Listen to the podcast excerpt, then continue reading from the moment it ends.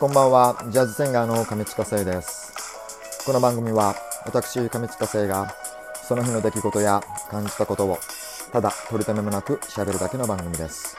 どうぞごゆっくりお過ごしください。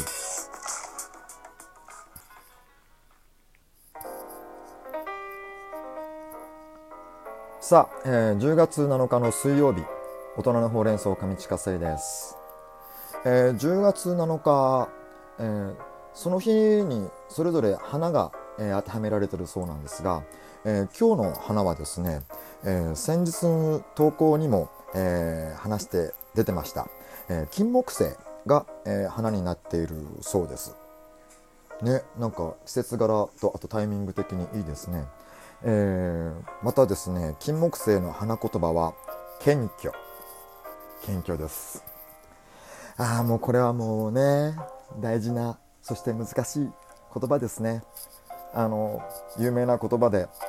実るほど神戸を垂れる稲穂かなっていう言葉が、ありますが、まあ意味合いとしてはもうちゃんとしている、偉い人ほどですね、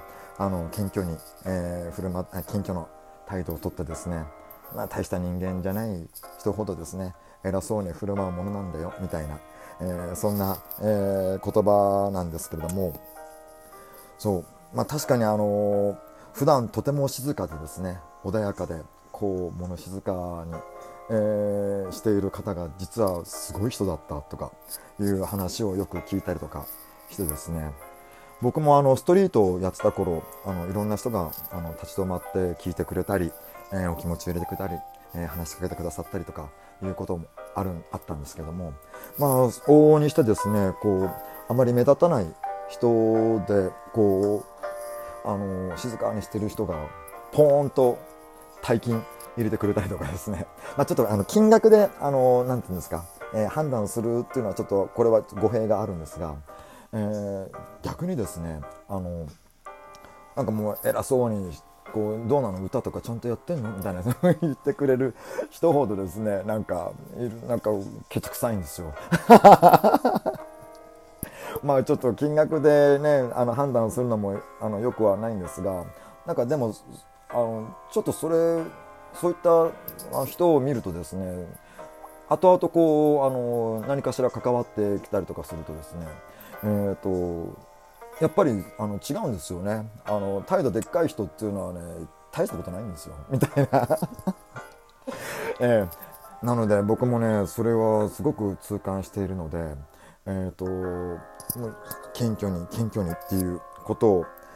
僕はもう全然大したことないので、それを素直に受け入れてですね、別に大きく見せることなく毎日コツコツとやっていきたいなと、思っておりますなので今日のこの花言葉の謙虚っていうのはですね、僕にとっては非常に突き刺さる、そして大事に、持っていないといけない言葉だなと、気づかせてくださいました。本日はありがとうございますよくわからないですが、本日は金木犀が花言葉の日です。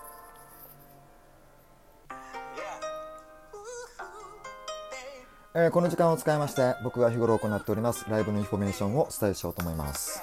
BGM は僕の昔のオリジナルの Deep Inside。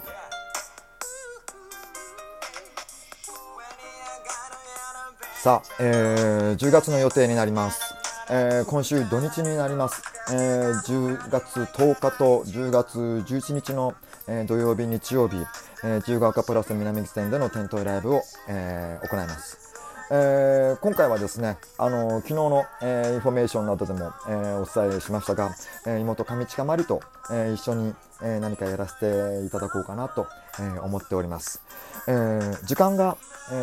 前回と変更になりまして、おやつ時の15時スタートと、その後、16時半の、2ステージを予定しております。ちょっと雲行きがですね、どうなんだろうわからないですが、まあでも雨とか降った時にはちょっと隣のスペース使わせていただけそうなので、まずは僕は、現地に、当日は、時間通りに行こうかなと思っております。雨の自由が丘もなかなかおつだと思いますので、よろしかったらいかがでしょうか。よろしくお願いします。インフォメーションでした。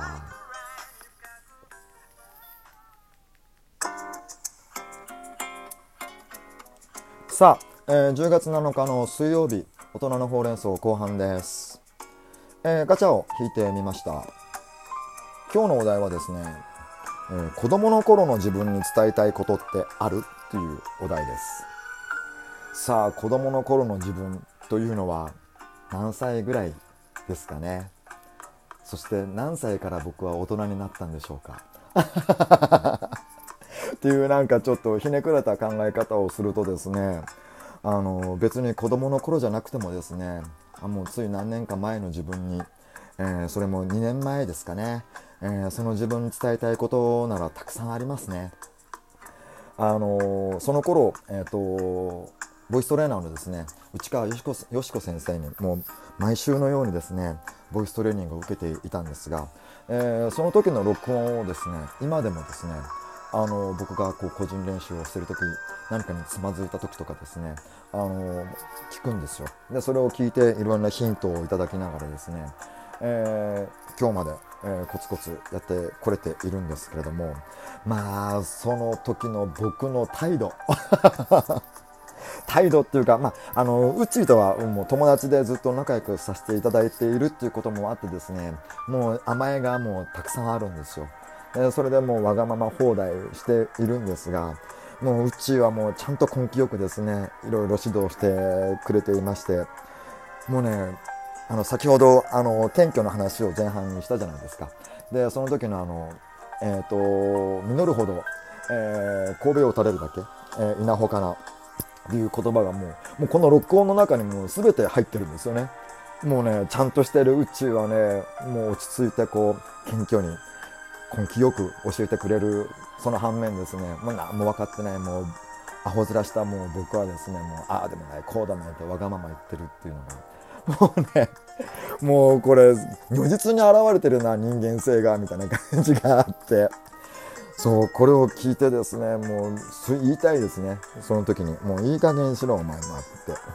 て、もう何様なんだっていう、もうお前はもうね